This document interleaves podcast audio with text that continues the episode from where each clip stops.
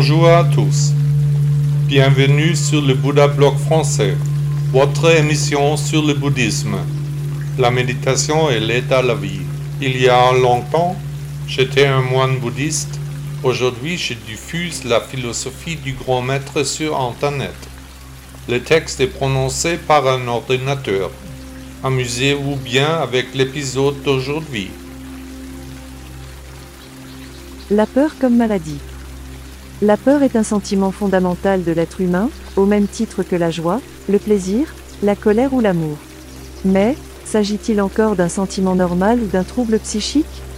La peur se glisse justement à l'intérieur de chacun qui la laisse faire, dans la formation de meute, la spirale descendante est intégrée. Vous êtes inquiet? Vous vous sentez acculé en ce moment même? Ces autres personnes, qu'est-ce qui vous frappe chez elles? Ce qui me frappe, c'est leur peur, leur terreur, ils sont dévorés par la peur et complètement infectés par elle. Suis-je le seul à le voir? Pourquoi peu de gens ont une vue d'ensemble de ce qui se passe ici? La peur est leur maladie, elle s'insinue dans les cœurs, ronge les âmes simples, détruit le calme et la paix. On cherche des solutions de manière complètement hystérique, alors que le chemin est le but. Chassez la peur, chassez ce mauvais sentiment, sinon ce vilain sentiment vous corrompra, il finira par vous détruire complètement.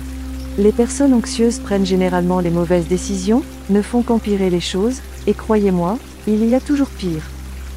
La peur est une maladie, elle hante les hommes depuis des siècles et des millénaires.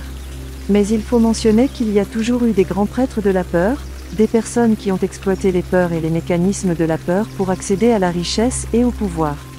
La peur est profondément implantée dans le comportement humain, car nos ancêtres ont dû avoir peur de tant de choses au cours de l'évolution, du tigre à dents de sabre, de la guerre, de la maladie, de la faim, des catastrophes naturelles, de la violence et du malheur.